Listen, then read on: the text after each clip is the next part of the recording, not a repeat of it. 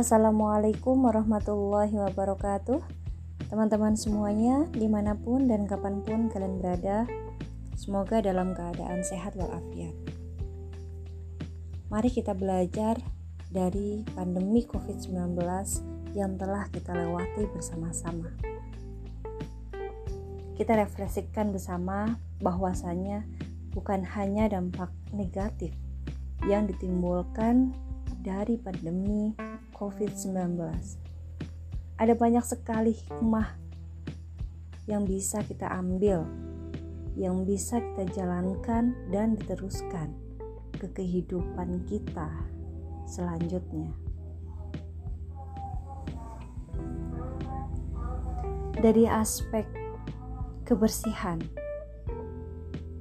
setelah pandemi ini banyak orang yang lebih memperhatikan steril, bersih dibandingkan sebelum pandemi.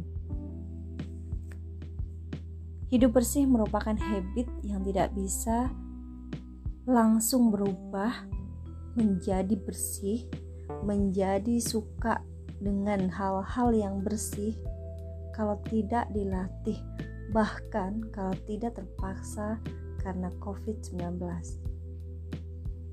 Oleh karena itu, teman-teman semuanya, kita harus sadar bahwa hidup bersih, hidup sehat itu adalah kebutuhan, bukan tuntutan.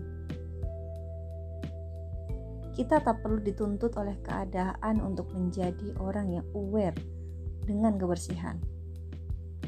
Karena ternyata hidup bersih itu menghindarkan kita dari berbagai macam kesulitan-kesulitan.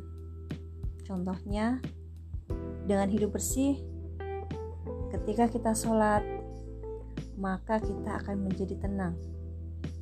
Gak bisa bayangkan kan, kalau kita sholat di tempat yang kotor, kalau kita sholat tetapi tubuh kita masih belum bersih, apakah sholat kita akan hmm, tenang? Justru malah sebaliknya. Ketika kita sedang sholat tapi kondisi badan kita masih kotor, maka bisa jadi kita nggak konsentrasi ketika sholat. Nah, ini hanya baru satu aspek saja, di aspek kesehatan. Ketika kita hidup bersih, otomatis diri kita juga akan lebih terjaga dari segala macam penyakit. Tahu kan, musim penyakit itu tidak bisa diprediksi. Kapan kita akan sakit, kapan kita e, memang sehat, itu nggak bisa kita prediksi. Tapi bisa kita usahakan, yaitu dengan cara menjaga kebersihan. Minimal tidak ada jentik-jentik nyamuk di rumah. Minimal kita juga menjalankan hadis Nabi, yang dimana beliau menyampaikan bahwa kebersihan adalah sebagian dari iman. Nah, teman-teman semuanya yang beriman berarti harus bersih ya.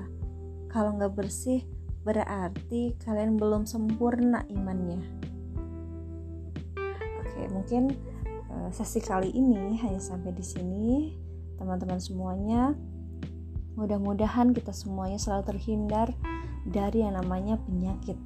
Penyakit yang berbentuk maupun penyakit hati yang ada dalam diri kita.